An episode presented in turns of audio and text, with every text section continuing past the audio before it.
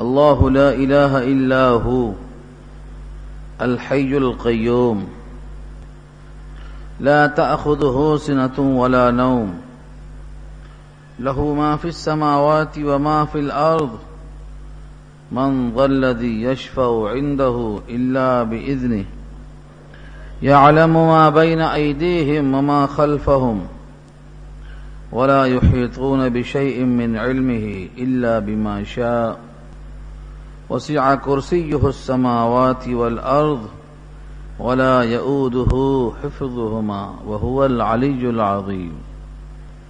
صدق الله العلي العظيم وصدق رسوله النبي الكريم. ونحن على ذلك من الشاهدين والشاكرين. اللهم ألهمنا رشدنا وأعزنا من شرور أنفسنا. اللهم وفقنا لما تحب وترضى من القول والفعل والنية. رب اشرح لي صدري ويسر لي أمري. واحلل عقدة من لساني يفقه قولي. آمين يا رب العالمين. محترم حضرات، معزز سامعین، محترم خواتین، میری ماؤں اور بہنوں، ملے بھائیوں، پیارے بچوں آیت الکرسی پر گزشتہ ہفتے میں بحث ہو چکی تھی۔ لیکن آخری حصہ اجرت کی بنا پر تفصیل سے رہ گیا تھا۔ اس تفصیل سے بیان نہ ہونے کی وجہ سے تشنگی محسوس ہوئی۔ بعض احباب نے خواہش کی کہ اگر وہ حصہ جو مفصل آنا چاہیے تھا نہیں آ سکا۔ وضاحت ہو جائے تو زیادہ بہتر ہے۔ اور اس سے ہٹ کر بھی یہ عقیدہ ہے، اللہ کا تعارف کرایا ہوا اور ہر عمل کا مدار عقیدے پر ہے۔ اگر عقیدہ درست نہیں ہے تو کسی عمل کا کوئی اجر نہیں، کوئی ثواب نہیں۔ جیسا انسان میں جان نہیں ہے تو غذا اثر نہیں کرتی، دوا اثر نہیں کرتی۔ ایسے ہی سب سے پہلے توحید، رسالت، آخرت۔ یقین کے ساتھ اگر حاصل نہیں ہے تو پھر کسی عمل کا کوئی اجر نہیں ملے گا۔ یہی وجہ ہے کہ ہم کہتے ہیں کافر اور مشرق چاہے جتنا نیک عمل کرے، اس کے نیک عمل کا اجر آخرت میں نہیں ہے۔ اللہ کا اعلان بھی نوٹ کر لو، فلا نقیم الحم یوم القیامت وزنا ہم ترازو ہی نہیں لگائیں گے ان کے واسطے۔ ایمان نہیں ہے تو کسی عمل کا کوئی مطلب ہی نہیں۔ جب ایمان اور عقیدہ اتنا اہم ہے اور اللہ نے خود اپنا عقیدہ اور تعارف اس آیت میں پیش کر دیا ہے،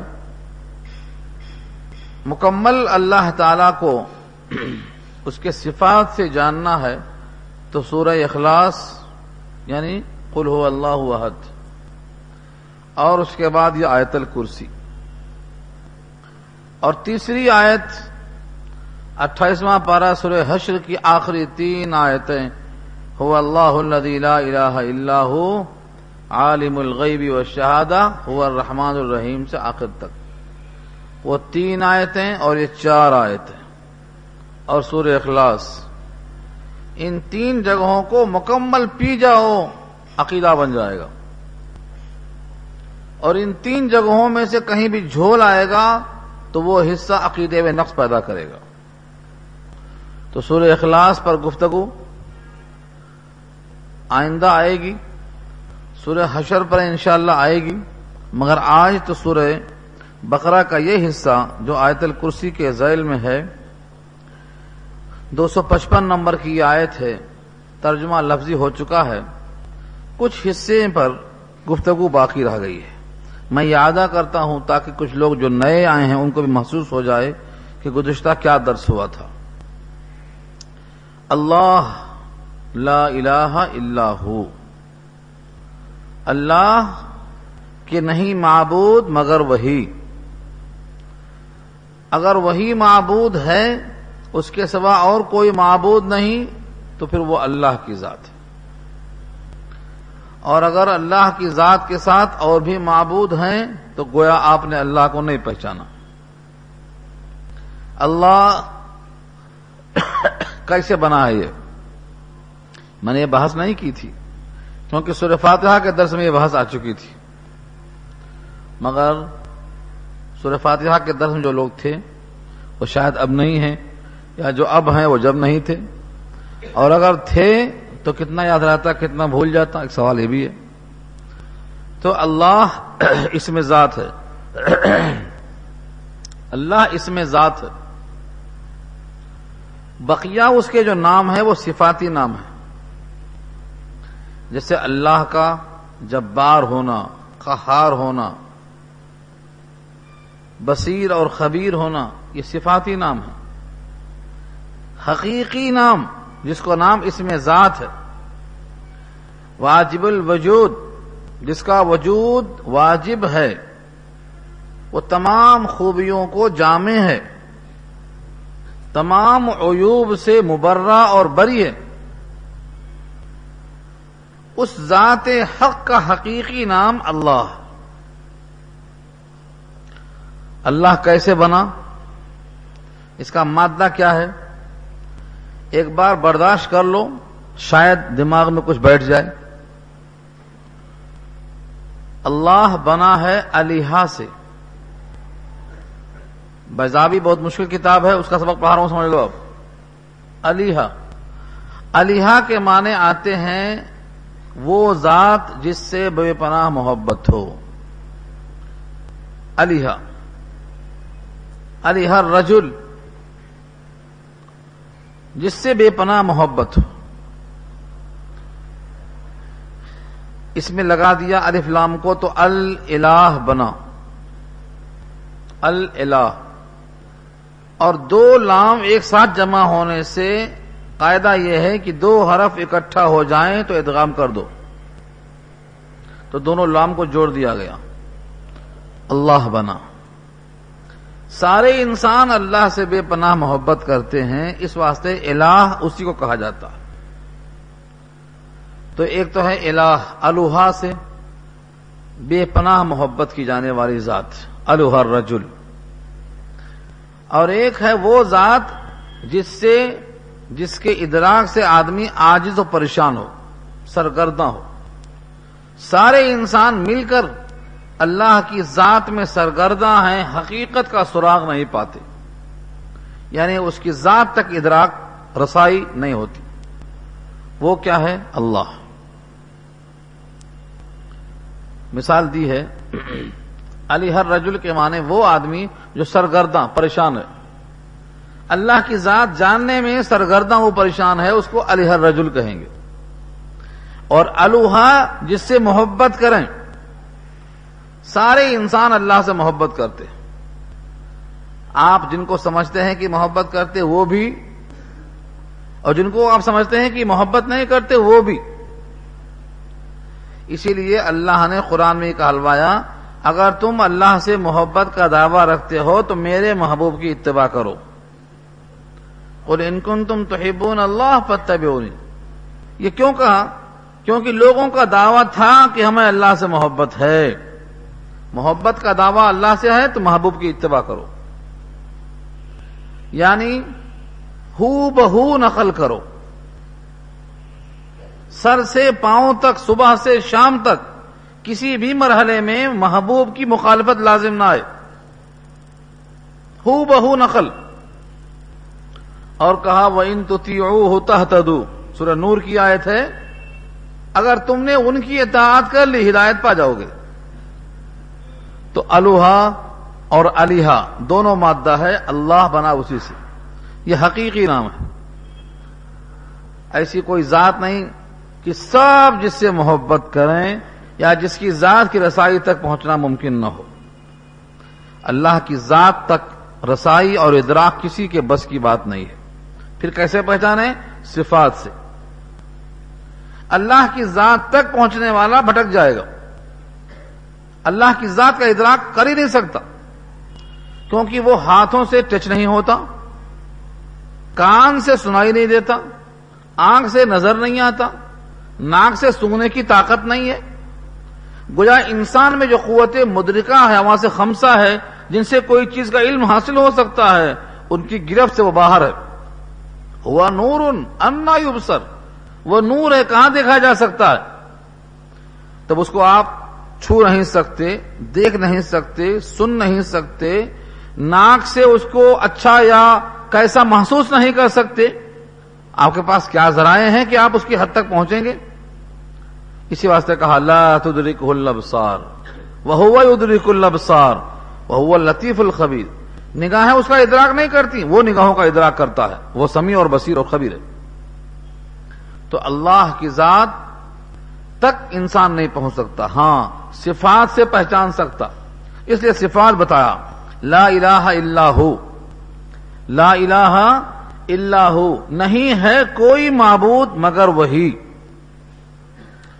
معبود ہونے کے لائق کون ہوتا؟ سوال یہ ہوا۔ کیونکہ دعویٰ کیا ہے؟ کوئی معبود نہیں مگر وہی۔ سوال پلٹایا گیا کہ آخر معبود ہونے کا دعویٰ اس کے سوا اور کوئی نہیں کر سکتا، تو اس کی وجہ کیا ہے؟ تو جاننا چاہیے کہ معبود وہی ہو سکتا ہے جو خالق ہو، جو خود مخلوق ہو، وہ معبود نہیں بن سکتا، وہ مسجود نہیں بن سکتا۔ جو خالق ہو، جو پیدا کرنے پر قادر ہو، وہ معبود بن سکتا ہے۔ اور جو خود مخلوق ہو، وہ معبود نہیں بن سکتا۔ یہ وصول کہاں سے نکلا؟ خود قرآن میں آیا۔ سورہ نمل اللہ فرماتے ہیں،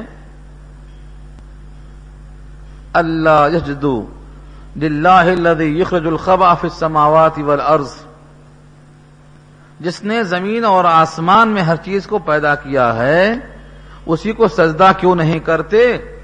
اور آگے چل کے فرمایا ہے وس جدو اللہ خلق ہن ان کن تم ہو تعبدون اگر تم بندگی اسی کے کرنا چاہتے ہو تو سجدہ اسے کرو جس نے انسان کو پیدا کیا ہے، سورج کو، چاند کو، زمین کو، سیاروں کو، سجدہ اسے کرو۔ اصول بنا لو دماغ میں۔ جو خالق ہے، وہی معبود بن سکتا۔ جو خالق نہیں ہے، بلکہ مخلوق ہے، وہ مسجود اور معبود نہیں بن سکتا۔ اور دوسرا اصول کیا ہے؟ لا خالق الا ہو۔ وہ ایک ہی خالق ہے، اور کوئی خالق نہیں۔ کوئی خالق ہے کہاں سے معلوم ہوا؟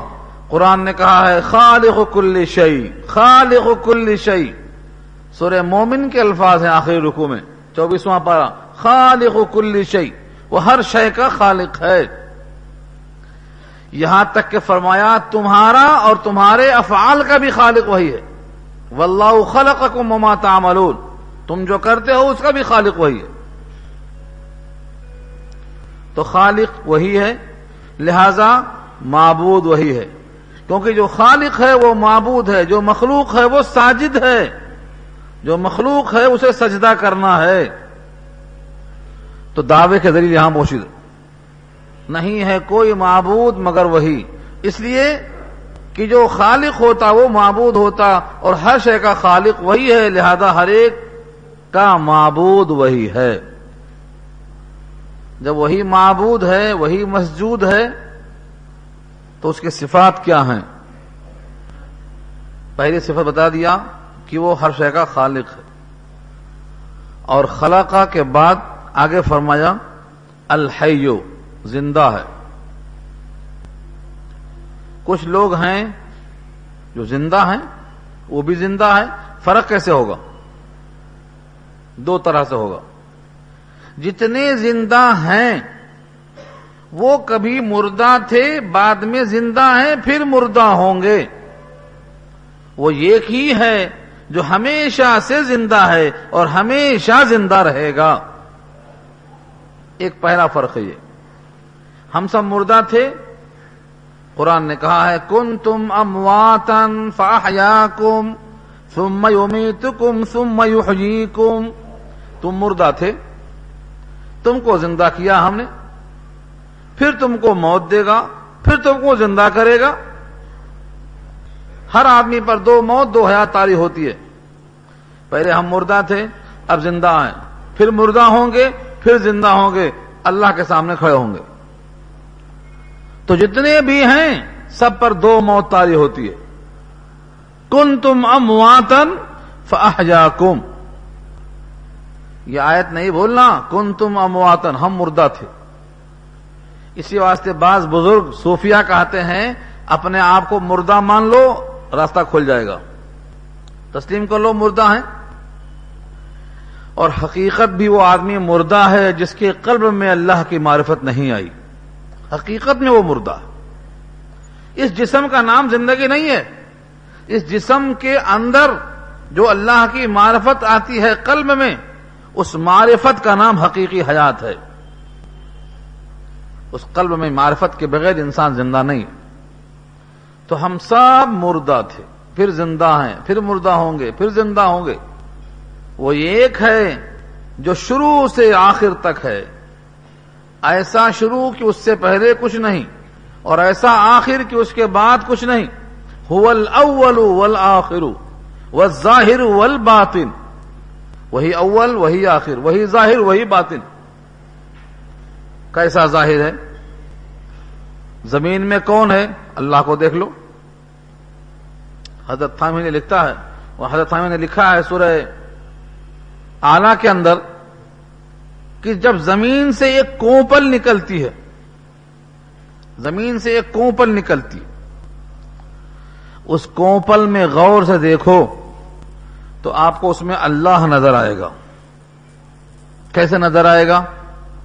کیونکہ زمین سخت ہے، طاقتور ہے۔ جسم انسان کا مل جائے تو کھا جاتی ہے، لوہے کو، لکڑی کو کھا جاتی ہے۔ یہ ایک کوپل لطیف ہے، اس کو نکلنے کا موقع دیتی ہے۔ والذی اخرج المرعا اس کے تحت لکھا ہے کہ وہ زمین کو پھاڑ کے باریک کوپل کو اوپر لاتا ہے اور کوپل بحفاظت اوپر آتی ہے، بڑی لطافت کے ساتھ آتی ہے۔ کون ہے؟ اللہ نے فرمایا ہے، شققنا الارض شقا۔ ہم زمین کو چیرتے ہیں۔ فام بتنا فیحا حب و انبا اس میں سے ہم دانے اگاتے ہیں، غلے اگاتے ہیں۔ تو اس کوپل کو دیکھ کر حضرت اشار ہیں، فرماتے ہیں، ہر گیا ہے کہ ازمی رویت وحدہ لا شریک لہو، گوید، جو دانا زمین سے نکلتا ہے، وہ کہتا ہے وحدہ لا شریک لہو، وہ تنہا ہے، اس کا کوئی شریک نہیں، وہ نکالتا ہے یہاں سے۔ تو الحیو کے معنی زندہ۔ ہم سب مردہ ہیں، حقیقی حیات اللہ کو حاصل ہے۔ اور ایک شکل ہے، حیات کی۔ جس کی حیات ہم محسوس کرتے ہیں یہ سب کی حیات عطائی ہے۔ اس کی حیات ذاتی ہے۔ ذاتی حیات کا مطلب کیا ہوتا؟ ہم زندہ نہیں تھے، اب ہیں۔ کس نے کیا؟ جس نے زندہ کیا، اس نے ہم کو حیات عطا کیا۔ اس کو بولتے حیات عطائی۔ ہم پہلے نہیں تھے، اب ہیں۔ ہم کو وجود دیا۔ کس نے وجود دیا؟ جو موجود تھا، اپنے وجود سے ہم کو موجود کیا۔ تو ہمارا وجود اب موجود ہے۔ پہلے ہم معدوم تھے، موجود نہیں تھے۔ کب نہیں تھے؟ ہر آدمی اپنے سے مخاطب ہو کر پوچھے، اگر اس کی عمر سو سال کی ہے تو پوچھے، سو سال سے پہلے کیا تھے؟ تو کہے گا، لم یکن شیم مذکورا۔ قابل ذکر نہیں تھے۔ نہ ابا جانتے تھے نہ اما جانتی تھی، کچھ خبر نہیں۔ لم یکن شیم مذکورا نہ قابل ذکر تھے ہم۔ اب قابل ذکر ہو گئے، چرچا ہو رہا ہے، شہرت ہو رہی ہے، مشہور و مقبول ہو رہے ہیں۔ کس نے کیا؟ جو موجود ہے، اس نے وجود بخشا تو ہم موجود ہوئے۔ اس نے حیات دیا تو ہم با حیات ہوئے۔ تو اس کی حیات کیسی ہے؟ کسی کی دی ہوئی نہیں ہے اس کی ذاتی حیات ہے اور ہماری حیات اس کی عطا ہے جب تک زندہ نہیں کیا تھا، زندہ نہیں تھے۔ جب چاہے گا، یہ روح نکالے گا، ہم پھر زندہ نہیں رہیں گے۔ تو ہماری حیات عارضی ہے، مستعار ہے مانگی ہوئی ہے، عطائی ہے، دی ہوئی ہے۔ اور اس کی حیات ذاتی ہے۔ کبھی فنا نہیں آیا، نہ بعد میں فنا آئے گا۔ نہ وہ کسی کا محتاج ہے۔ اسی واسطے جہاں انسان کے واسطے حیات آئے گی، وہاں حیون آئے گا۔ تنوین کے ساتھ کسی درجے کی حیات، کسی دن تک کی زندگی۔ لیکن جب اللہ کے واسطے آئے گی تو الحیو، یہ الف لام بتا رہا ہمیں۔ الحیو، کامل حیات ہے اس کو۔ وہ کسی کا محتاج نہیں ہے۔ ایسی حیات جس میں کوئی فنا نہیں ہے۔ بقیہ ہر حیات کے لیے فنا ہے۔ کل من علیہ فان۔ ہر ایک کی سے فنا رکھا اللہ نے۔ وہ ایک حیات ہے جس کے بعد بنا نہیں۔ تو زوال سے، فنا سے، کسی کی عطا سے بے نیاز ہے۔ وہ ہے الحیو۔ تو معلوم کیا ہوا؟ معبود وہی جو خالق ہو۔ مسجود وہی جو خالق ہو۔ جو ایسا زندہ ہو کہ کبھی مردہ نہ رہا ہو۔ وہ زندہ جس کے بعد کبھی فنا نہ آ سکتی ہو۔ الحیو اللہ کی ذات ہے۔ ابو بکر صدیق نے فرمایا، میں زندہ رہوں اور دین مٹ جائے۔ این قس الدین وانا حیون۔ تو کیا کہا؟ الحیو نہیں کہا، حیون کا تنوین کے ساتھ کہا۔ کیونکہ ہماری حیات عارضی ہے، مستعار ہے، کسی حد تک، کچھ دن کے لیے۔ جیسے اللہ کی صفت ہے السمیع البصیر یہی صفت اللہ نے بندوں کو عطا کیا ہے۔ ہم بھی تو دیکھتے آنکھ سے، سنتے کان سے۔ بصیرو مانے دیکھنا سمیع مانے سننا، ہم بھی سنتے دیکھتے فرق کیا ہوا؟ فرق ہے۔ جب بندے کے واسطے سمی بصیر آئے گا، تو الفلام نہیں آئے گا سمی ان کچھ تھوڑا بہت سنتا ہے۔ یہاں سے ایک کلومیٹر، دو کلومیٹر، اس کے بعد بصیرن دیوار تک دیکھ لیتا، دیوار کے پیچھے نہیں دیکھتا۔ سمی ان بصیرن حلتا انسان من الدہر؟ لم یکن شیئم مذکورا۔ انا خلقنا الانسان من نطفت امشاج نبتلی فجعلناہ سمیعم بصیرا۔ سمیعن کون؟ انسان۔ بصیرن کون؟ انسان۔ لیکن البصیرو السمیو الحیو القیوم، یہ اللہ کی صفت۔ تو کسی حد تک سننے والا، کسی حد تک دیکھنے والا ہر انسان ہے، لیکن بلا کان کے سننے والا، بلا آنکھ کے دیکھنے والا، ہمیشہ سننے والا، کسی آلے کے احتیاج کے بغیر دیکھنے والا، وہ اللہ کی ذات ہے۔ اس لیے فرمایا الحیو وہ زندہ ہے۔ القیوم قیوم قائم سے بنا ہے۔ قیوم کے معنی سپورٹ کرنے والا، تھامنے والا، روکنے والا۔ جیسے یہ چھت ہے، اس چھت کو آپ نے دیواروں پہ، کالم پہ روک لیا ہے۔ دیواریں اور یہ پلرز کیا ہیں چھت کے حق میں؟ قیوم ہیں، تھامے ہوئے ہیں یہ۔ ایک بچے کو آپ نے اٹھا لیا گود میں، آپ کیا ہیں؟ قیوم ہے اس کی حد تک۔ لیکن جب ال لگا دیں گے القیوم تو مانے ساری کائنات کو تھامنے والا۔ زمین پر آسمان بلا کھمبے، بلا دیوار کے رکا ہوا ہے، کون ہے اس کو بچانے والا؟ ایک مقام پہ اللہ نے فرمایا، سوال کیا ہے۔ ورا ان زالتا ان امسکا ہوما ورا ان کون ہے زالتا یہ؟ یہ اوپر کے آسمان گر پڑے زمین پہ۔ اگر وہ نہ روکے، کون ہے ان کو روکنے والا؟ اگر اللہ ان پر نہ روک لے تو کون روکنے والا ہے؟ تو القیوم کے معنی سب کو تھامنے والا۔ سورج کیوں لٹکا ہوا ہے؟ کس میں معلق ہے؟ چاند، تارے، جتنے بھی مریخ کے ساتھ لگے ہوئے ہیں۔ شمش و قمر، مریخ و زہرا زحل و اطارد، مشتری، ان کواکب کو روکنے والا کون ہے؟ یہ ٹکراتے کیوں نہیں؟ اپنے محور سے آگے بڑھتے کیوں نہیں؟ یہ کون روکنے والا ہے؟ القیوم۔ سب کو تھامنے والا ہے۔ اور ایسا تھام کے نظام بنایا کل فی فلک یسبہون سب اپنے اپنے محور میں گردش کر رہے ہیں۔ سرے منہ انحراف نہیں کر سکتا کوئی۔ تو القیوم کون ہے؟ جو سب کو تھامنے والا ہے، اس کو کسی تھامنے کی ضرورت نہیں ہے۔ وہ القیوم ہے۔ زندہ ہے، سنبھالنے والا ہے تمام عالم کا۔ شاید درس میں آئی تھی بات یہ بھی۔ پرندے اڑتے ہیں۔ ان پرندوں کے اڑنے میں کبھی وہ پر کھولتے ہیں، کبھی پر سمیٹتے ہیں۔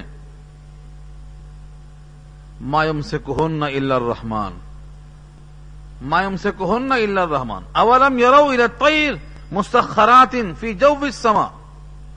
مایم سے کہن نہ اللہ رحمان جو پروں کو کھول کے، پروں کو سکوڑ کے ہوا میں اڑتے ہیں، انہیں گرنے سے بچانے والا سوائے رحمان کے اور کوئی نہیں۔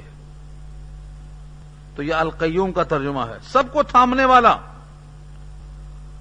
نشا پلا کے گرانا تو سب کو آتا ہے۔ مزہ تو جب ہے جب گرتوں کو تھام لے ساکی جو گرتا ہے اس کو سوال قوت عشق سے ہر پست کو بالا کر دے۔ دہر میں اس میں محمد سے اجالا کر دے، وہ کیسے کریں گے اجالا؟ کائنات کو تھامنے والا اللہ ہے، اس کو تھام لو، مضبوطی کے ساتھ پکڑ لو۔ جو سب کو تھامنے والا ہے، تم اس کو تھامو۔ ہوا حبل اللہ المتین، وہ اللہ کی مضبوط رسی ہے، وہی قرآن کریم ہے۔ اس کو تھامنے والا یوں سمجھ لے کہ ایک سرا اللہ کے ہاتھ میں، ایک سرا ہمارے ہاتھ میں ہے۔ یہ چھوٹ جائے تو ہم گر جائیں، غفلت میں پڑ جائیں۔ ہاں رسی مضبوط ہے، کبھی ٹوٹنے والی نہیں۔ ہے اس کے ساتھ بولے گا، سچ بولے گا۔ عمل کرے گا، ادر ملے گا۔ یہ قرآن کریم کے ساتھ رہنے والا کبھی محروم نہیں ہو سکے گا۔ تو القیوم کے معنی سب کو تھامنے والا۔ چاہے آسمان ہو، چاہے پرندہ ہو، اور بھی کچھ دیکھ لیجیے آپ، کیا ہے کائنات کے اندر؟ سب کو تھامنے والا وہی ہے۔ کل ایک صاحب سے ملاقات ہوئی، نکاح پڑھاتے پڑھاتے ہمارے دوست عبد الرشید صاحب، وہ ستائیس سال سے کام کرتے ہیں ہوائی جہاز میں، انجینئر ہیں۔ انہوں نے کہا، یہ سیلاب جو آیا، سمندری طوفان آیا، اس کا ذکر کر رہے تھے کہ ایک ایسے مقام سے جہاز گزرا کہ اس کے اوپر کی فضا بگڑی ہوئی تھی، خطرناک تھی یعنی کشش جو ہوتی ہے، اس کی بڑھ گئی تھی۔ تو جہاز میں جو لوگ بیٹھے ہوئے تھے، ایک دم چودہ فٹ پہ آ رہے ہیں، پھر اوپر جا رہے ہیں، نیچے آ رہے ہیں، اوپر جا رہے ہیں، کنٹرول سے باہر۔ کئی لوگوں کے ہاتھ ٹوٹ گئے جھٹکے کی وجہ سے۔ وہاں کا جو پائلٹ تھا، غیر مسلم تھا، ان سے ملے، اس نے کہا، آج مجھے یقین ہوا کہ کوئی طاقت ضرور ہے۔ کوئی طاقت ضرور ہے۔ تو فضاؤں میں بھی جو ہم چلتے ہیں ہوائی جہاز میں، ان کو بھی تھامنے والا وہی ہے۔ ہم سمجھتے نہیں ہیں ان چیزوں کو۔ کائنات کا ہر نظام سنبھالنے والا وہی ہے۔ ایسے ایسے فلکی نظام ہیں، فضائی نظام ہیں کہ انسان کی عقل محدود ہے۔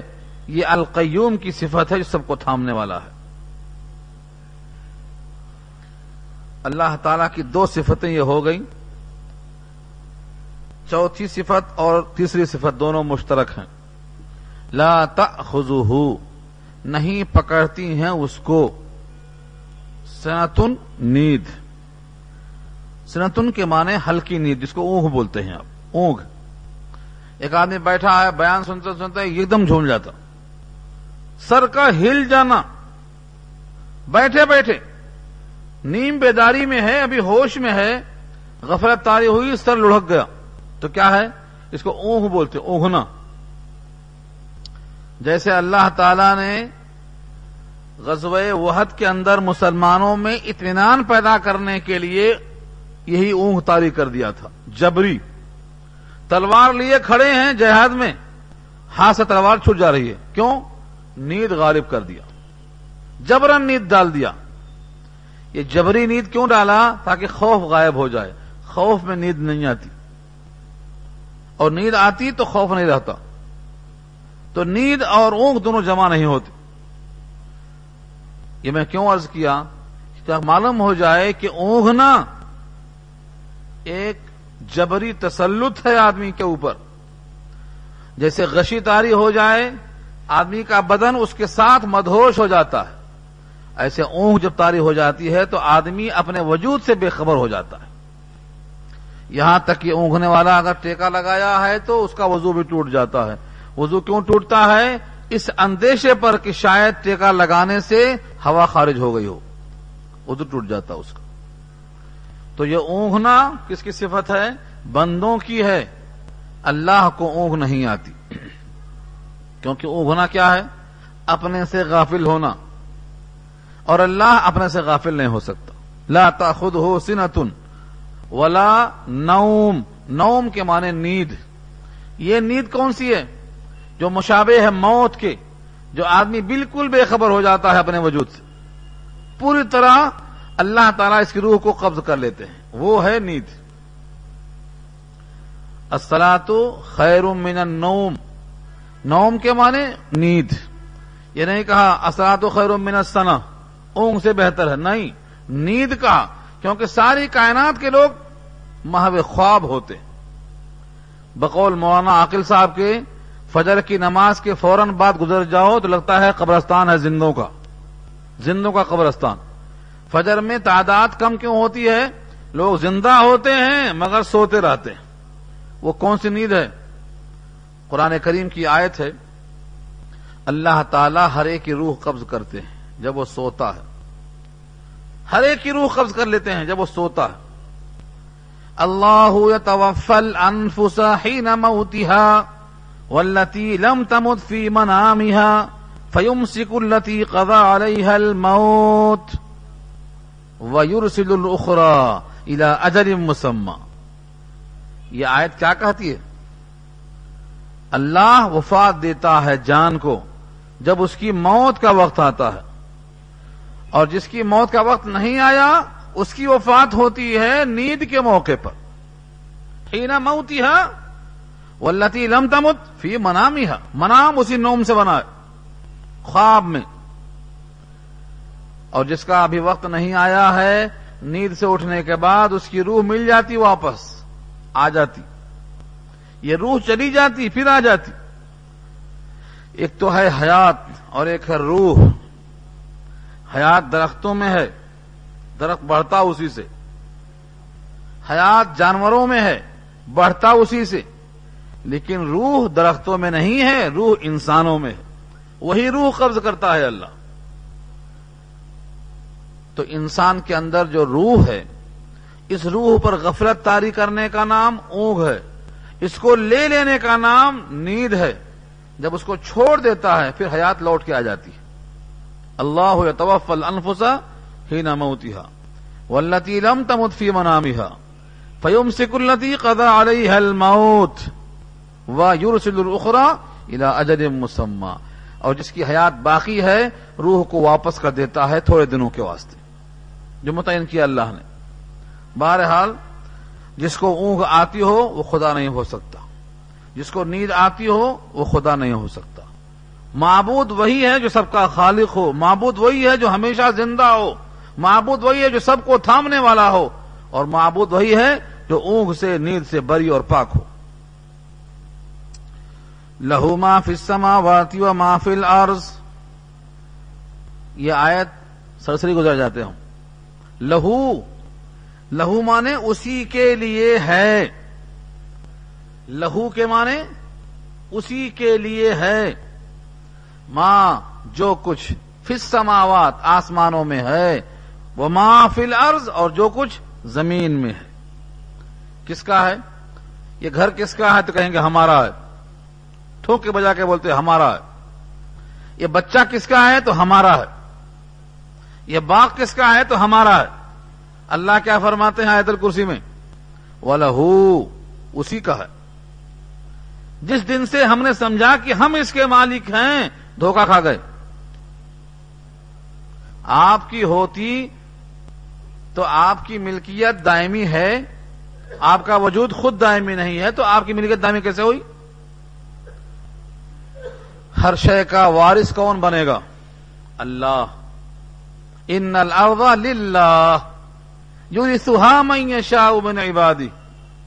زمین ساری اللہ کی ہے، جس کو چاہتا ہے وارث بناتا ہے اپنے بندوں میں سے۔ ان الارض للہ۔ اللہ کی زمین۔ اور یہاں کہا، زمین میں جو کچھ ہے، وہ بھی اسی کی ملکیت۔ تو ہم کس کی ملکیت ہوئے؟ اللہ کی ملکیت ہم مملوک کا شے ہیں مملوک کے معنی مالک مملوکہ شے کو چاہے رکھے چاہے بیچ دے زندہ یا مردہ تبدیل کرے تغیر کرے جو چاہے کرے اس کی ملکیت میں ہے آپ کا مکان ہے آپ اس کو توڑ دیں دو منزل بنا دیں پہلے سینوما حال تھا اب اس کو فیکٹری بنا دیں آپ کی مرضی تو کائنات میں جو کچھ ہے، اس کا مالک اللہ ہے۔ اقرار ہے تو پھر آگے بڑھو، وہ نہ سوچ کر یہاں جواب دو۔ سوچنا پڑے گا۔ آپ کا وجود ہے، اس کا مالک کون؟ لوگ کہتے ہم مالک ہیں۔ مرنے کے بعد ہماری آنکھ دے دینا۔ ہماری آنکھ دے دینا، ہماری آنکھ ہے وہ۔ یہیں سے غلطی ہو رہی ہے۔ ہم اپنی ذات کے مالک نہیں ہیں۔ ہماری آنکھ ہماری اپنی نہیں ہے۔ مستعار ہے مانگی ہوئی ہے، دی ہوئی ہے۔ چند دنوں کے لیے استعمال کرنے واسطے۔ تو ہماری آنکھ نہیں ہے، ہم دینے کے مجاز نہیں۔ گردے ہمارے نہیں ہیں، ہم نہیں دے سکتے۔ کس کے ہیں یہ؟ اس کا ایک پیدا کرنے والا ہے، اسی نے بنایا ہے، یہ سب اسی کی ملکیت ہے۔ اسی لیے وہ جب تک چاہتا ہے دل چلتا ہے، نہیں چاہتا ہے تو دل رک جاتا ہے۔ آنکھیں کام نہیں کرتی۔ آج سب سے بڑا مغالتا ہوا ہے کہ ہم بھی مالک ہیں۔ سورہ فاتحہ کے درس میں آیا تھا۔ مالک یوم الدین، فیصلے کے دن کا مالک ہے۔ تو ہم سمجھے کہ آج نہیں ہے وہ، جب کا ہے۔ وہاں بتایا گیا تھا کہ حقیقت یہ ہے مالک مختار تو آج بھی ہے، کل بھی رہے گا۔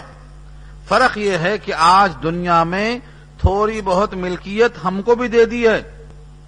یہ کھا لو، یہ پی لو، یہ پہن لو، یہاں رہ لو، یہ برت لو۔ ہر چیز آج بھی نہیں کھا سکتے، ورنہ مجرم۔ ہر چیز آج بھی نہیں پہن سکتے، ورنہ مجرم۔ ہر بات زبان سے نہیں کہہ سکتے، ورنہ آج بھی مجرم۔ کیوں؟ ریشم پہنیں گے، گناہ کبیرہ ہے، نہیں پہن سکتے۔ سونا پہنیں گے، گناہ کبیرہ ہے، نہیں پہن سکتے۔ ہر گوشت، ہر سبزی جو اللہ نے رکھا ہے، حلال وہی کھا سکتے ہیں۔ جو منع کیا ہے، وہ نہیں کھا سکتے۔ مجرم ہو جائیں گے۔ تو آج بھی ہم نہ ہر چیز کھا سکتے، نہ پہن سکتے، نہ زبان سے ہر کلمہ بول سکتے۔ لوگ جو چاہتے بول دیتے۔ کلمہ کفر بولنا منع ہے۔ گستاخانہ کلمات زبان سے نکالنا منع ہے۔ زبان آپ کی ملکیت نہیں ہے۔ تو سب سے بڑا مسئلہ یہ ہے کہ مالک کون؟ اللہ لہ الحکم والامر اللہ لہ الخلق والامر۔ اسی کا تمام کا تمام مخلوق بنایا ہوا ہے۔ اسی کا حکم چلتا ہے، اسی کی ملکیت ہے، اسی کی زمین ہے۔ اللہ کی شان نے کہا ہے، اسی کے لیے ہے جو کچھ آسمانوں میں ہے اور جو کچھ زمین میں ہے۔ اب بتاؤ، ہمارے گھر میں ہمارے بچے ہیں، وہ کس کی ملکیت ہیں؟ اللہ کی ملکیت ہے یہ سمجھ میں آتا ہی نہیں۔ کسان جب زمین میں غلہ لگاتا ہے، پیدا کر کے لاتا ہے، وہ سمجھتا ہے، میں نے پیدا کیا۔ اللہ کیا فرماتے ہیں؟ کھیتی تم کرتے ہو کہ میں؟ بظاہر تم کو دکھائی دے گا کہ کسان جا رہا ہے، کھیت جوت رہا ہے، غلہ ڈال رہا ہے، کھاد ڈالتا ہے۔ سارے کام کسان کرتا ہے؟ اللہ فرماتے نہیں۔ کھیتی ہم کرتے ہیں، تم نہیں کرتے۔ ام تم تزرعونه ام نحن الزارعون۔ لو نشاء لجعلناه طاما فظلتم تفكهون کھیتی تم نہیں کرتے ہو، ہم کرتے ہیں۔ ہم چاہیں تو ایسا رونت دیں کہ کچھ بھی پیدا نہ ہو اس میں سے۔ یہ زمین کی خاصیت ہے، ابھی ورز کیا میں، مٹی کھا جاتی، کس کو؟ انسان کے جسم کو، لوہے کو، لکڑی کو، کپڑے کو، جو کچھ رکھ دو سب کھا جاتی۔ پھر ایک دانا نہیں کھا سکی۔ ایک دانا جبکہ اس دانے کو سڑنے کا پانی ڈال کے انتظام بھی کر دیا تھا آپ نے۔ وہ ایک دانا کی کیا طاقت ہے کہ جو مٹی زمین کھا گئی، بڑے بڑے آسمان کھا گئی نہ گورے سکندر، نہ ہے قبر دارا، مٹی نامیوں کے نشان کیسے کیسے؟ یہ بڑا بڑا جسم کھا جاتی، کھوپڑی کھا جاتی، پیر کھا جاتی، ہڈیاں کھا جاتی، اس سے گیہوں کا دانا ہزم نہیں ہوا۔ کیوں نہیں ہزم ہوا؟ اسی اللہ نے اس دانے کو نکالا۔ یہ خد الخب آ وہی دانے کو نکالتا ہے۔ اللہ کی شان ہے یہ۔ چھوٹا سا چھوٹا دانا کبھی غور کیا ہوگا، سرسوں کا دانا۔ وہ مٹی میں جا کے ہزم نہیں ہوتا کوتے نمو لے کر اوپر ابھرتا ہے تو وہ مٹی کو ہزم نہیں ہوتا۔ کیوں؟ وہ مٹی سمجھتی ہے، میرا ایک حاکم ہے۔ اس نے کہا، اس کو نکال۔ تو مجھے نکالنا پڑتا ہے۔ نکالنا پڑتا ہے اس کو۔ وہ ہزم نہیں کر سکتی اس کو۔ سورہ انشقاق میں کہا ہے اللہ نے، میں خود نہیں کہہ رہا ہوں۔ ادھر سما ان شکت یہ پورا پڑھتے پڑھتے پانچویں آئے پر آؤ، کیا لکھا ہے؟ وہ القت معافی ہا وہ تخلت وہ ازنت یربی ہا وہ حکت کہے گا اللہ، جتنے زمین میں ہیں، سب باہر نکال وہ سب نکال کے پھینک دے گی۔ کیوں؟ زمین اللہ کا حکم مانتی ہے۔ آج سرسوں نکالتی ہے، دانا نکالتی ہے، کل مردے دفیرے کو باہر نکال کے باہر پھینک دے گی۔ تو انسان کہے گا اس سونے چاندی کی خاطر میں نے کیا کیا غلطیاں کی تھی ہاتھ کٹوا لیا تھا۔ بے آبرو ہو گیا تھا۔ آج باہر پڑا ہے۔ وہ قادل انسان ہو رہا کیا ہوا اس کو؟ تو حقیقت یہ ہے کہ زمین اللہ کی ملکیت ہے اور وہ اللہ کا حکم مانتی ہے۔ وہ عظینت یورپ وہ حکت اس کا ترجمہ آئیے۔ اپنے رب کی اجازت کو وہ مانتی ہے اور حق ہے کہ مانے۔ تو زمین بھی اللہ کا حکم مانتا ہے۔ زمین اللہ کا حکم اور بادل بھی اللہ کا حکم۔ یہ انسان کو کیا ہوا ہے کہ خلیفہ ہے مگر حکم نہیں مانتا، چلانا چاہتا اپنی۔ تو زمین و آسمان میں کس کی ملکیت ہے؟ اللہ کی ملکیت ہے۔ زمین سے پیدا اللہ کرتے، تو پھر ہماری اولاد بھی تو کھیتی ہے، وہ کس کی ملکیت ہے؟ سارے جہان کے لوگ مل کے ایک مکھی پیدا نہیں کر سکتے، ایک مکھی۔ ایک مچھر نہیں بنا سکتے۔ اولاد بنانا بہت دور کی بات ہے۔ اسی واسطے اللہ فرماتے ہیں، ہم چاہتے ہیں کسی کے لیے تو اولاد دیتے ہیں، کسی کو لڑکی دیتے ہیں، کسی کو لڑکا دیتے ہیں، کسی کو دونوں دیتے ہیں، کسی کو کچھ نہیں دیتے ہیں، بانج رکھ دیتے ہیں، ہماری مرضی۔ یخلق ما یشا یہ بولی میں یشا تھا وہ یہاں پر من شاہ ذکور اور زکران و اناسا وہ یادو من شاہ عقیمہ ان علیم القدیر تو وہ کھیتی کی طرح مالک اولاد کے ہم نہیں ہیں، وہ بھی امانت ہے ہمارے ہاتھ میں۔ اس امانت کو ہم اللہ کی کتاب نہیں پڑھا کر دہریوں کی کتاب پڑھاتے ہیں۔ اللہ کے حبیب سے قریب کرنے کے بجائے یہودیت سے قریب کرنے والا کورس پڑھاتے ہیں۔ امانت میں یہ بھی خیانت ہے۔ زمین اور آسمان کا مالک ہے وہ۔ تمہارے بچوں کا وہ مالک ہے۔ جس طرح آنکھ غلط استعمال نہیں کر سکتے، ایسے اولاد کا بھی غلط استعمال نہیں کر سکتے۔ وہ بھی ملکیت ہے اللہ کی۔ کہاں سے ثابت ہوتی ہے؟ اسی آیت سے۔ لہوما فسما بھارتی و محفل عرض کیا ترجمہ ہے؟ اسی کی ملکیت میں ہے جو کچھ آسمانوں میں ہے، جو کچھ زمین میں ہے۔ اس کی ملکیت ہے۔ زمین سے نکلا ہوا اسی کی ملکیت میں۔ آسمان سے اترا ہوا، اسی کی ملکیت میں۔ اندر سے ہم نے جو تیار کیا ہے، یہ بھی اسی کی ملکیت میں۔ تو سب اللہ کی ملکیت ہے۔ جب اللہ کی ملکیت ہے، تو مال میں سے ڈھائی فیصد کیوں مشکل ہو رہا ہے؟ اللہ کی ملکیت نہیں ہے، سمجھتے ہم۔ ہمارا مال کم ہو گیا۔ ہمارے مال سے گھٹ گیا، ہم سمجھتے۔ اگر سمجھ جائیں کہ اللہ کی ملکیت ہے تو ڈھائی پیسہ دینا مشکل نہیں ہوگا۔ ڈھائی فیصد دینا ہرگز مشکل نہیں ہوگا۔ اس کے اندر۔ ہاں تقوا دل میں آیا تو وہ اللہ کے ہاں محفوظ رہے گا۔ خوف آئے اللہ کی عظمت آئی تو محفوظ رہے گی۔ تو اس کو اچھی طرح نوٹ کریں آپ۔ تمام چیزوں کا مالک وہی ہے۔ ہمارے کپڑوں کا وہی مالک۔ ہمارے گھر کی ہر چیز کا وہی مالک۔ ہمارے بچوں کا وہی مالک۔ بلکہ حقیقت یہ ہے، ہمارے بچے بولنا بھی غلط ہے۔ تعارف کے لیے پہچان کے واسطے رکھا ہے اللہ نے، ورنہ ہر بچہ اللہ کا بنایا ہوا ہے۔ ہر بچہ اسی کا تیار کیا ہوا ہے۔ ماں کو خبر نہیں کہ پیٹ میں کیا بنتا ہے۔ اگر اس کا ہے، اسے خبر تو چاہیے کہ میں کیا کر رہا ہوں اندر۔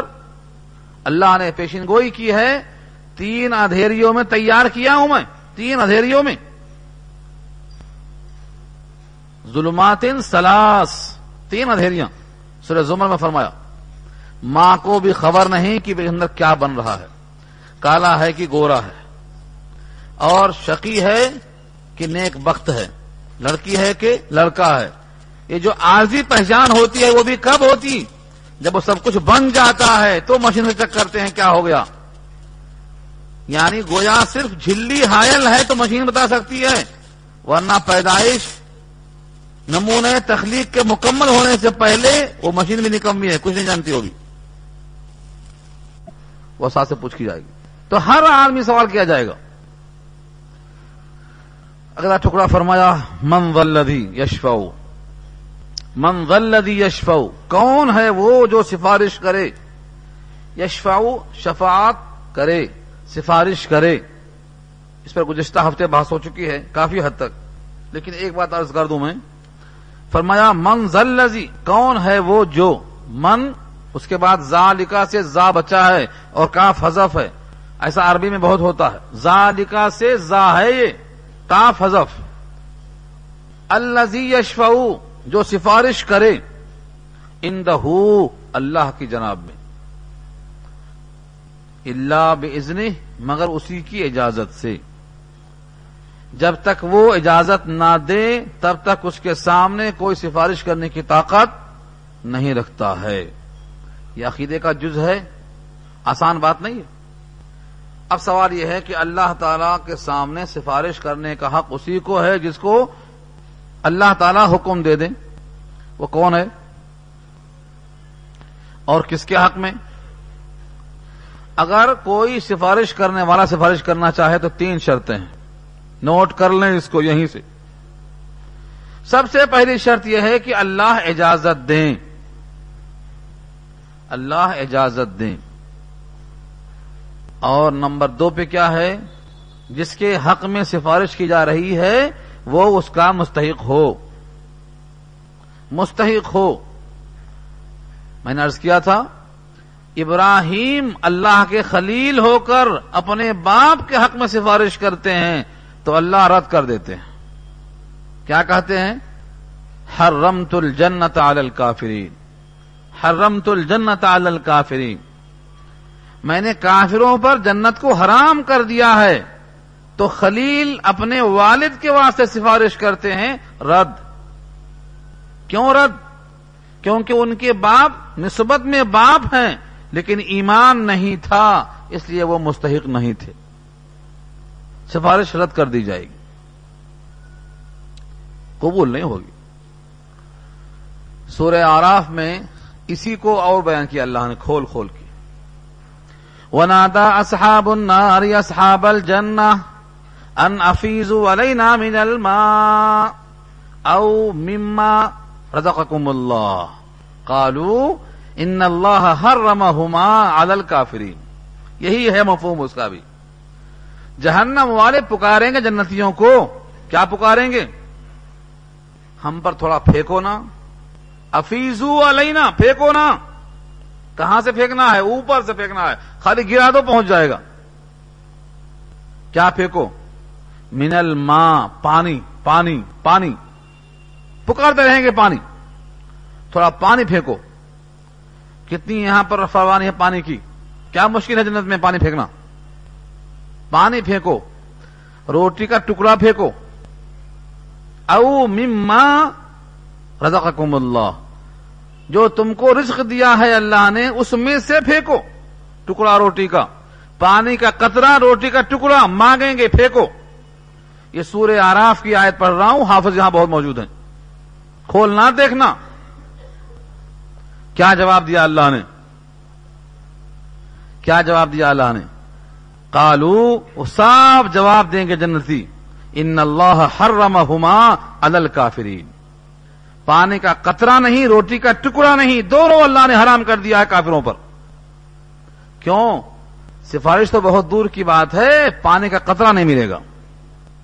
تو سفارش کرنے والا، پہلے اللہ کی طرف سے اذن ملے، اجازت ملے۔ پہلی شرط، دوسری یہ کہ وہ مستحق ہو یعنی صاحب ایمان ہو۔ اگر ایمان کا ذرہ بھی نہیں ہے تو کسی کی مجال سفارش کرنے کی۔ لا یم لکھو نمن ہو خطابہ اللہ سے خطاب کرنے کی کوئی طاقت نہیں رکھتا۔ دو شرطیں ہو گئیں۔ تیسری شرط کیا ہے؟ کوئی کسی کی سفارش کرتا کیوں پھرے گا بھائی؟ کیا وجہ ہے؟ کیوں کرے گا کوئی؟ کچھ کیا ہے آپ نے بھی اس کے حق میں؟ جو شخص کسی پر بھلائی کرتا ہے اس کے احسان میں وہ سفارش کرے گا۔ جیسے میں نے عرض کیا تھا اس سے پہلے، گلاس پانی پلایا تھا، ایک گلاس پانی۔ پلانے والا جہنم کی طرف جا رہا ہے اور پینے والا پہلے سے بخشا ہوا ہے۔ ہاتھ پکڑ لے گا۔ کہا، تم کو میں نے ایک گلاس پانی پلایا تھا، آج تم جا رہے ہو جنت میں۔ مجھے دیکھے جاؤ بدلا اس کا۔ وہ اللہ سے کہے گا، یا اللہ یہ سچ کہتا ہے۔ مگر میرے پاس تو کچھ نہیں ہے، کیا دوں اس کو میں؟ میں تو محتاج، حقیر، فقیر بندہ میرے پاس کچھ بھی نہیں ہے۔ تیرے کرم سے بخشا گیا ہوں۔ اس کا سلا واقعی مجھ پر واجب باقی ہے۔ مجھے پانی پلایا تھا اس نے۔ اللہ فرمائیں گے، ساتھ لے کے چلا جا۔ ساتھ لے کے چلا جا۔ تو یہ ہے سلوک کرنا۔ حسن سلوک تو ہم جانتے ہی نہیں۔ ہم کو صرف چھیلنا آتا بس، جڑیں کاٹ دیں کسی کی۔ کسی کو پانی دے کے تیار کرنا نہیں آتا ہمیں جڑیں کاٹنا آتا۔ حسد ہمیں بھرا ہوا ہے۔ حالانکہ حسد کیا کرتا ہے؟ نیکیاں ختم کر دیتا ہے۔ حسد نیکیاں ایسے ختم کرتا جیسے آگ لکڑیاں ختم کر دیتی ہے۔ الفاظ نوٹ کرو۔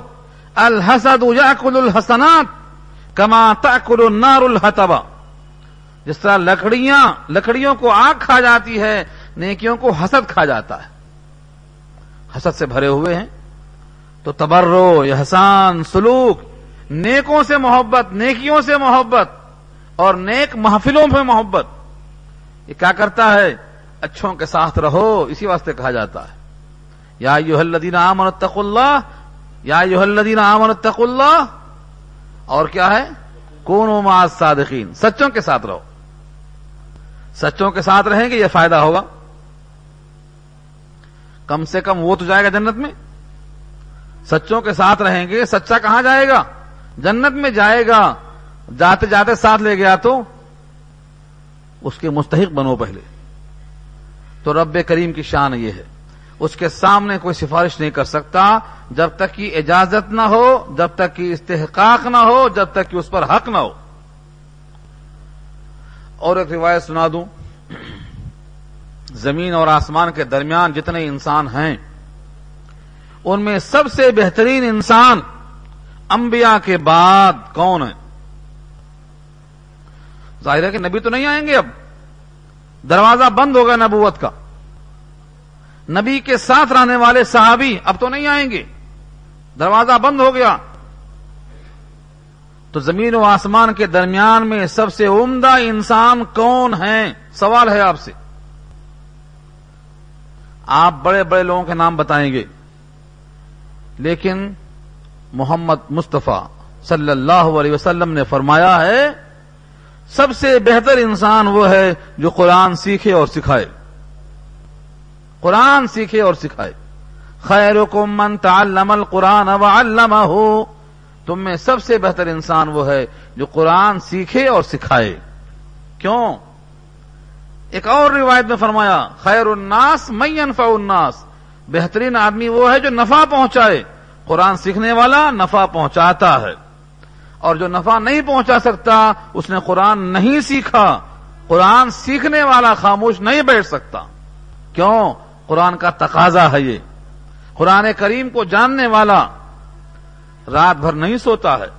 رات بھر نہیں سوتا ہے۔ اگر سوتا ہے تو نہیں جانتا ہے قرآن کریم کو۔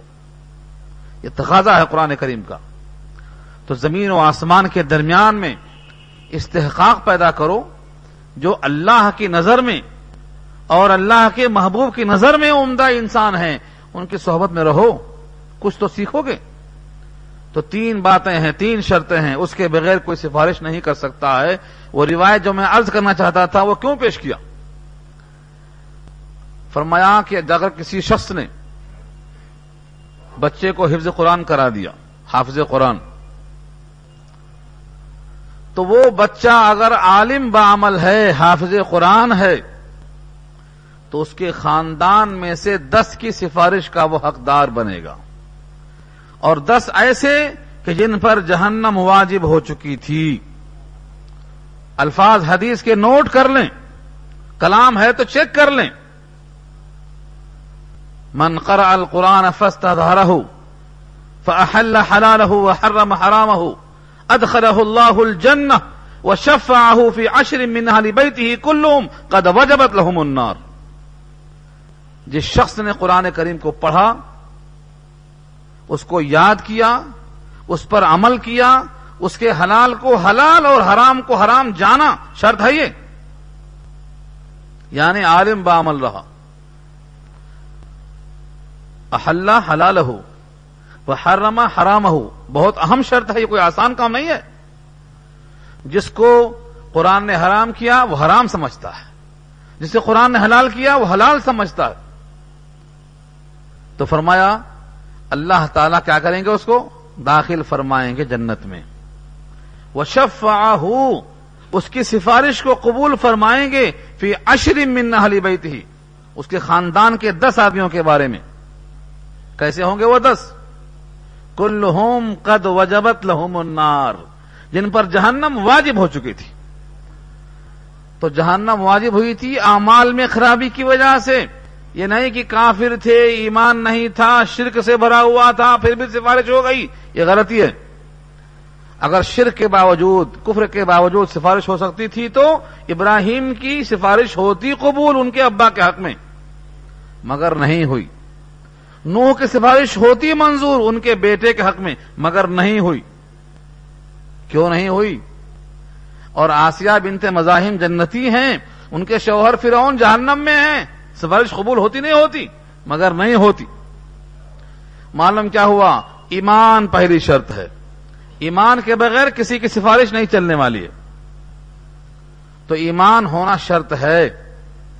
اور ایمان تو ماشاء اللہ ہے حقیقت میں ہے کہ نہیں ہے وہ نہیں معلوم، وہاں تولا جائے گا۔ یہاں کون تول سکتا؟ دل میں کیا ہے وہ کوئی نہیں تول سکتا۔ اللہ تولیں گے۔ لیکن بہتوں کا ایمان مرنے سے پہلے چھین لیا جاتا ہے۔ وہ کون ہے؟ حدیث میں آتا ہے، بہت سے لوگ ہیں جنت والے کام کرتے کرتے جنت سے قریب پہنچ جاتے ہیں۔ ایک بارش کا فاصلہ بچتا ہے۔ جنت اس کے بیچ میں۔ لکھا ہوا سامنے آتا ہے، خاتمہ ایمان کے بغیر کفر پہ ہو جاتا ہے اور جہنم میں چلا جاتا ہے۔ اور دوسرا وہ شخص ہے جو جہنم والے کام کرتے کرتے جہنم سے قریب ہو جاتا ہے، ایک بارش کا فاصلہ بچتا ہے۔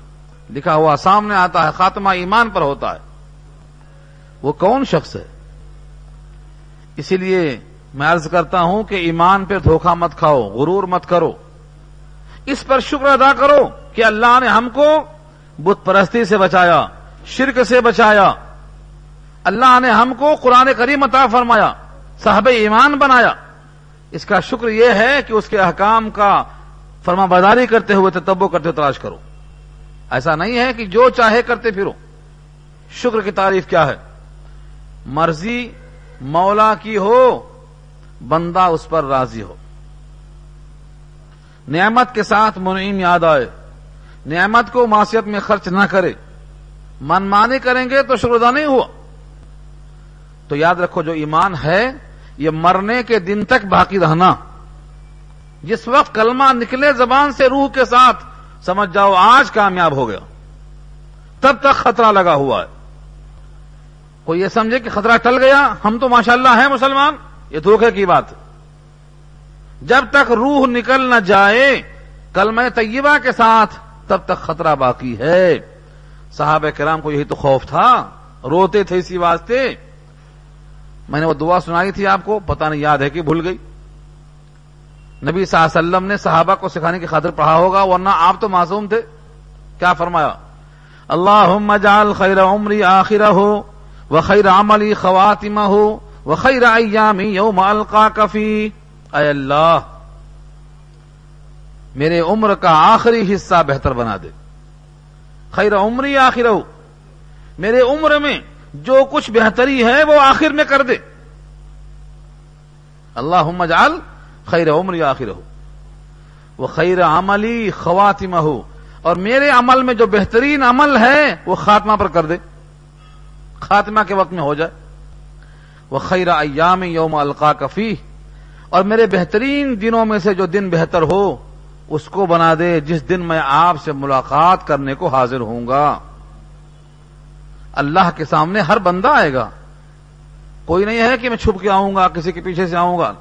فرمایا، ہر بندہ اللہ کے سامنے ون بائی ون تنہا تنہا حاضر کیا جائے گا۔ سورہ مریم کے الفاظ نوٹ کر لو۔ وہ کل آتی یوم القیامتی فردا۔ فردا مانے، فردن فردن ون بائی ون اللہ کے سامنے حاضر ہوں گے ہم۔ تو جس دن اللہ کے سامنے پیشی ہو، وہ دن ہمارا بہترین دن بنا دے۔ یہ تین ٹکڑے ہیں دعا کے۔ اللہ جعل خیر عمر یا آخر ہو وہ خیر عملی خواتم ہو وہ خیر ایامی یوم القا کفی یہ دعا ہم نے یہاں نوٹ کی ہے پنسورے کے اندر۔ تاکہ خاتمہ ایمان پر ہو، تاکہ ہمارا زندگی کا آخری عمل خاتمہ کے وقت پر ہو۔ یہ بڑی اہم اور جامع دعا ہے۔ بہرحال خلاصہ کلام یہ ہوا کہ تین شرطیں ہیں۔ پہلی شرط کیا ہے؟ اجازت ہو اللہ کی۔ نمبر دو، استحقاق ہو۔ اور نمبر تین، صلاحیت ہو اس کے اندر۔ اور سفارش کرنے والے بھی راضی ہوں۔ وہ راضی کب ہوں گے؟ جب آپ نے ان کے ساتھ سلوک کیا ہو۔ اس کے بعد کا ٹکڑا بہت اہم ہے۔ اسی کی خاطر میں نے دوبارہ پڑھا ہے۔ ورنہ آیت الکرسی کا درس ہو چکا تھا۔ یا عالم وہ جانتا ہے۔ ماں بینا ایدیہم جو مخلوق کے سامنے ہے۔ سامنے ترجمہ کہاں سے آ گیا؟ ماں کے معنی جو بینا مانے بٹوین درمیان۔ ایدی جمع ہے، یدن کی ہاتھ۔ ایدی دونوں ہاتھ، ہم مخلوق۔ مخلوق کے دونوں ہاتھوں کے درمیان جو کچھ ہے۔ دونوں ہاتھوں کے درمیان کیا ہوتا؟ سامنے۔ تو ترجمہ سامنے کہاں سے آیا؟ جو کچھ مخلوق کے دونوں ہاتھوں کے درمیان ہے یعنی سامنے۔ وہ ماں خلف اور جو ان کے پیچھے ہے، خلف مانے پیچھے۔ مخلوق کے سامنے کیا ہے؟ اور پیچھے کیا ہے؟ دو سمتیں ہیں۔ ایک حال، ایک مستقبل، ایک ماضی۔ ہمارا گزرا ہوا زمانہ ماضی ہے۔ پہلے ہم بچے تھے، اس سے پہلے کچھ نہیں تھے، یہ سب کیا ہے؟ ماضی ہے۔ آئندہ ہم کیا ہوں گے؟ قبر کا حصہ ہوں گے، یہ ہمارا مستقبل ہے۔ ہم سب یہاں موجود ہیں، یہ ہمارا حال ہے۔ تو اللہ تعالی کی شان یہ ہے کہ وہ مخلوق کے ماضی سے، مخلوق کے حال سے، مخلوق کے مستقبل سے واقف ہے۔ پیدا ہونے سے پہلے لکھا جا چکا ہے کہ یہ بچہ شقی ہوگا یا نیک بخت۔ کیا کھائے گا؟ کب تک جیے گا؟ کون سے عمل کرے گا؟ سب لکھا ہوا ہے۔ ایک صحابی نے کہا کہ اللہ کے رسول، کیا میں بھروسہ کر لوں اسی پر؟ فرمایا، یہ عمل ہو عمل کرتے جاؤ، عمل کرتے جاؤ۔ کلو میسر لما خلق له جس کی خاطر پیدا کیا گیا ہے، اسی کو توفیق دی جائے گی۔ اگر جہنم کی خاطر ہے، تو جہنم والے کام کی توفیق ہوگی۔ اور جنت کی خاطر ہے، تو اسی کام کی توفیق ہوگی۔ لہذا کرتے چلے جاؤ۔ تو مخلوق کے سامنے کیا ہے اور مخلوق کے پیچھے کیا ہے، سب اللہ جانتے ہیں۔ اس میں کون شریک ہے؟ کوئی ایسا اور بھی ہے؟ جو مخلوق کے دائیں بائیں سے واقف ہو، مخلوق کے نیچے اوپر سے واقف ہو، ایسا کوئی اور ہے؟ کائنات میں اگر کوئی ہوتا تو اللہ کی خصوصیت باقی نہیں رہتی۔ یہ سب صفات میں اللہ کی تخصیص ہے۔ یہ وہ صفات ہیں جو خصوصیات رب ہیں، ان میں کوئی دوسرا شریک نہیں ہو سکتا۔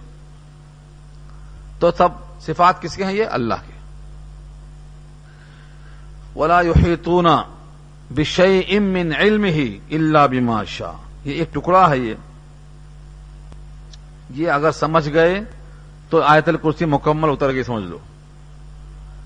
ولا یحیطون احاطہ، یحیطو احاطہ کے معنی گھیرنا.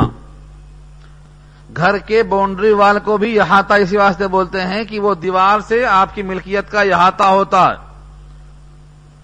ولا یحیطون اور احاطہ نہیں کر سکتے۔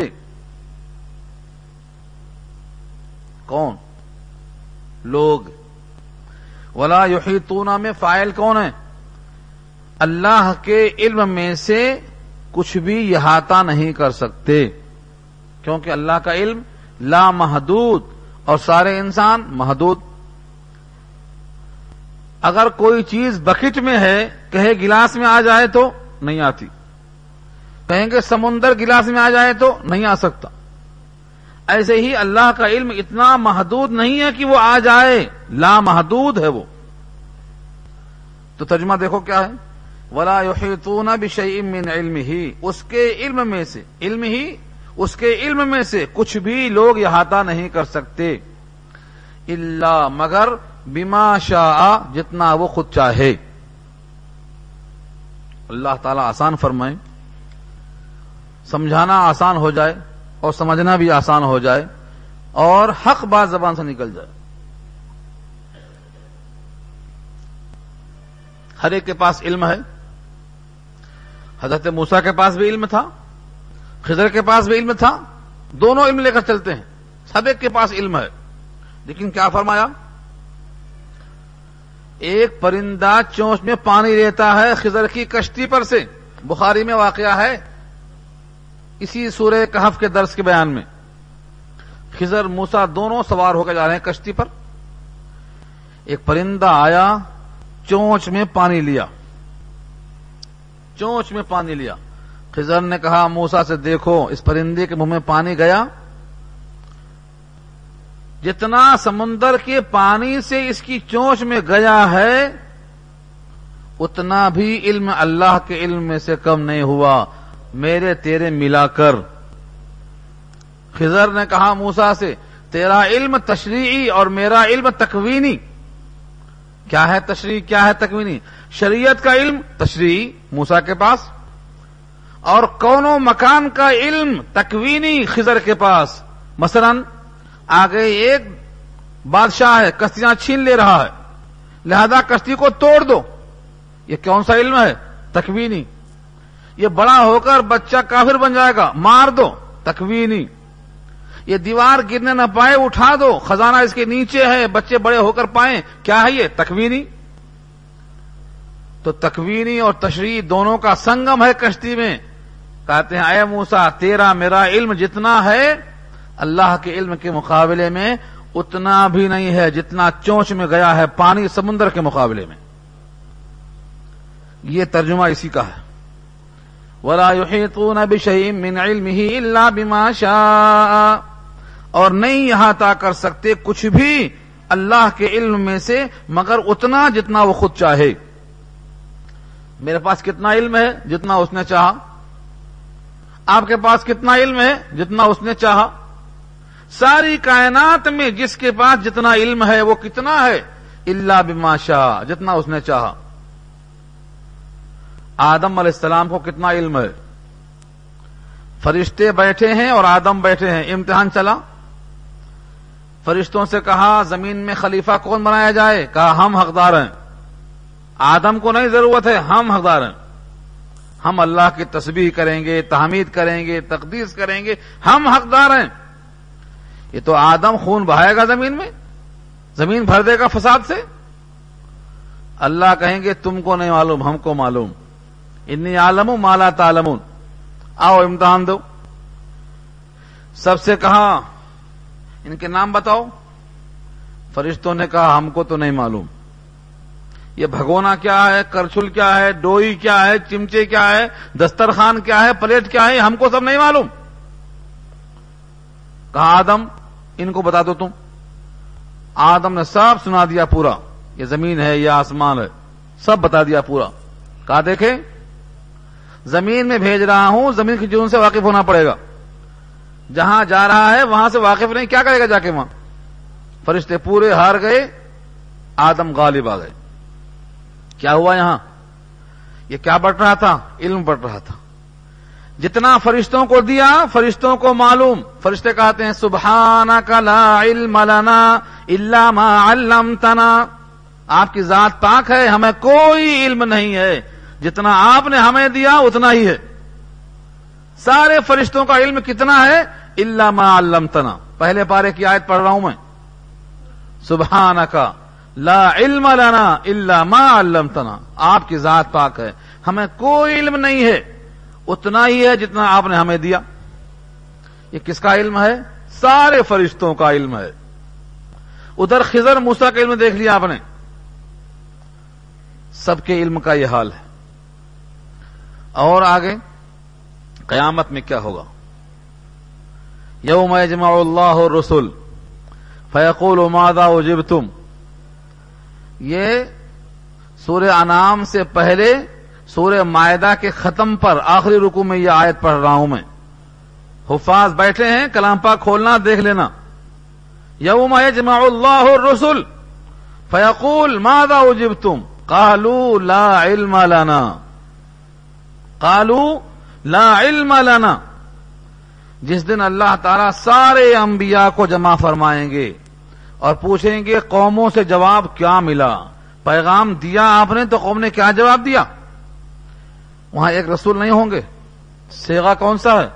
یوما یجمع اللہ الرسل۔ رسول جمع ہے، رسول کی، رسول واحد، رسول جمع۔ ابھی کل گزرا نا تل کر رسول میں۔ تو رسول جمع ہے اور لام لگا ہوا ہے۔ الف لام۔ ار رسول تل کر رسول یوم یجمع اللہ الرسل۔ سارے رسولوں کو اللہ جمع فرمائیں گے۔ پوچھیں گے، کیا جواب ملا امت کی طرف سے؟ تو کیا جواب میں دیں گے؟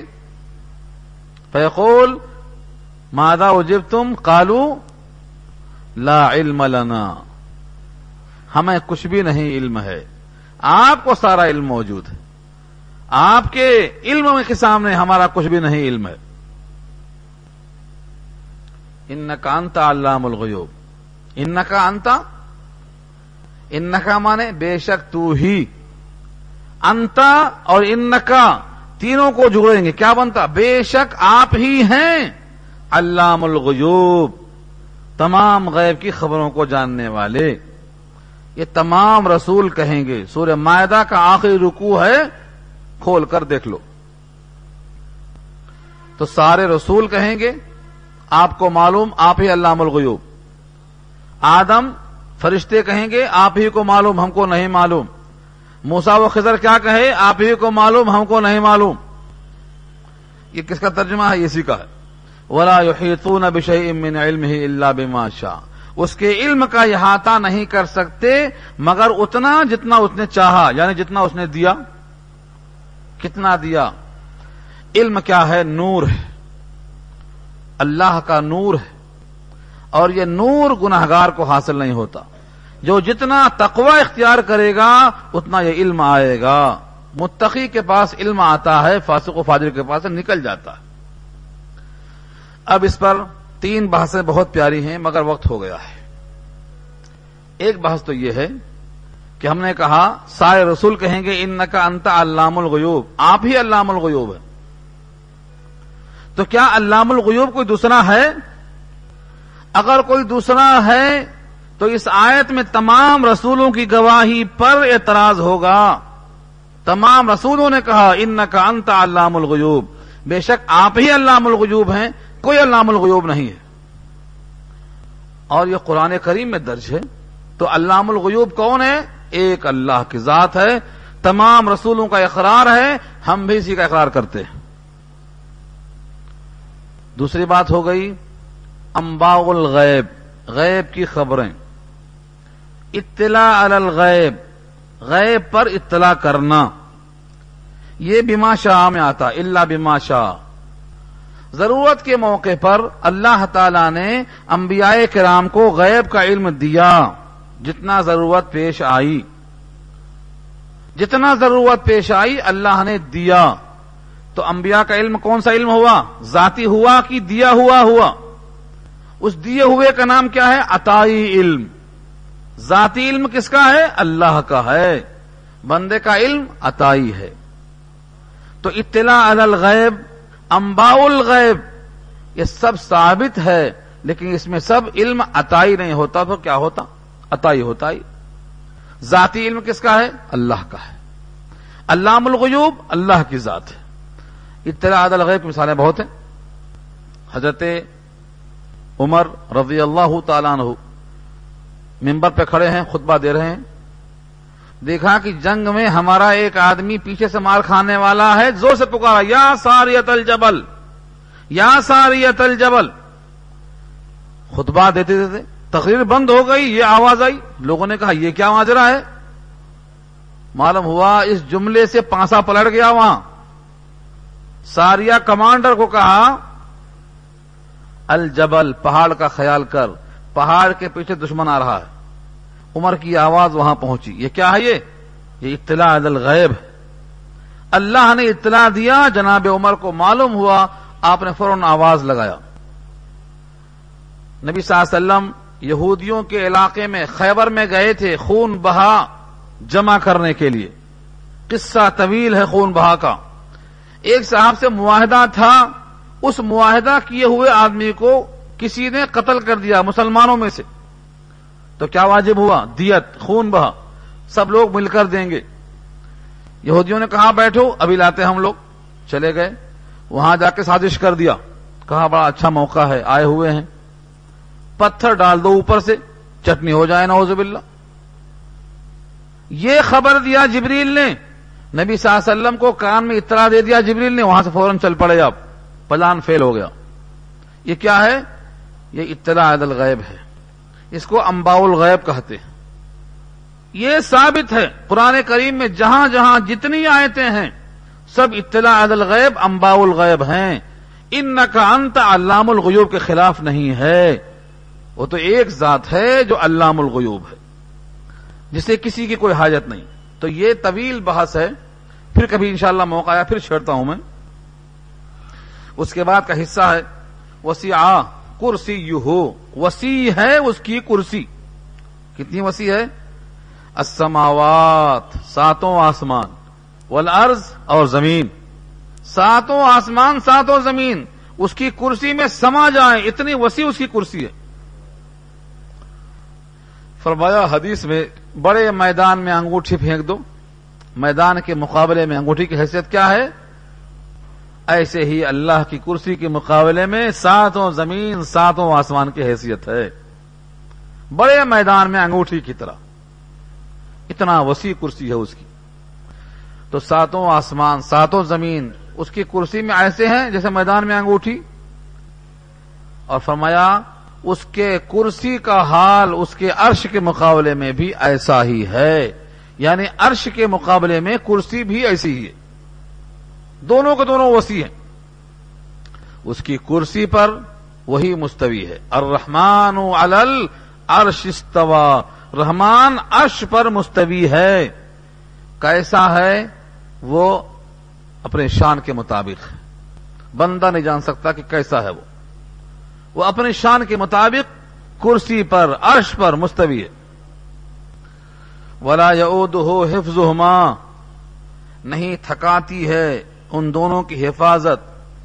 لا یعود نہیں گرا ہے ان دونوں کی حفاظت۔ زمین و آسمان کی حفاظت اللہ پہ گرا نہیں ہے۔ معلوم کیا ہوا؟ ہم سمجھتے ہیں، روز تھامنے ہوئے ہے آسمان کو تھک گیا ہوگا تھامتے تھامتے۔ چاند کو، سورج کو گرنے سے روکنے سے۔ ہر ایک کی دعائیں سنتا ہے، ہر ایک کو غذائیں پہنچاتا ہے۔ زمین و آسمان کا نام سنبھالتا۔ سب تھکاوٹ کی چیزیں ہیں۔ اللہ فرماتے ہیں، تم سمجھتے ہو کہ سب نظام میں تکلیف ہوتی، تھکن ہوتی۔ ولا یعود اس کو گرا نہیں ہے۔ اس پر کوئی بار نہیں ہے۔ اس پہ کوئی مشقت نہیں ہے۔ ان دونوں کی حفاظت۔ یعنی وہ اتنا قادر ہے کہ خالی کن کہہ دے تو وہ ہو جاتی ہے۔ ادا قاد لہو شعین ادا اراد لہو شعین ارادہ کر لے، خالی سوچ لے، وہ ہو جاتی۔ فسبحان اللہ بید ہل ملکوت اس کے ہاتھ میں تمام بادشاہت، اسے گرا نہیں گزرتی۔ وہ کیسا ہے؟ وہ العلی۔ الف لام کے ساتھ ہے العلی، خالی علی نہیں۔ وہ العلی۔ یا علی پکاریں گے گنا ہوگا، دیکھو شرک ہو جائے گا۔ یا علی نہیں۔ یا العلی پکارنا جائز ہے۔ یا العلی، اللہ کا نام ہے وہ العلی العظیم۔ العظیم اللہ، العلی اللہ۔ عظیم الفلام کے بغیر، علی الفلام کے بغیر یہ بندوں کا نام ہو سکتا ہے۔ لیکن اللہ کے لیے الحیو، القیوم، البصیر السمی ایسے ہی العلی، العظیم، یہ سب صفتیں اللہ کی ہیں۔ وہ بلند ہے باعظمت ہے۔ یہ تمام چیزیں کیا ہیں؟ ہمارے عقیدے کا جز ہے۔ ان میں اگر جھول آئے گا تو عقیدہ نہیں، ایمان خراب ہو جائے گا۔ یہ پورا حصہ ہے۔ کچھ حصہ اس کا جو بچا ہے، وہ کہاں ہے؟ سورہ حشر کے آخری تین آیتوں میں اور سورہ اخلاص میں۔ اللہ تعالیٰ عمل کرنا آسان فرمائے۔ وہ آخر داوان الحمد للہ رب العالم دعا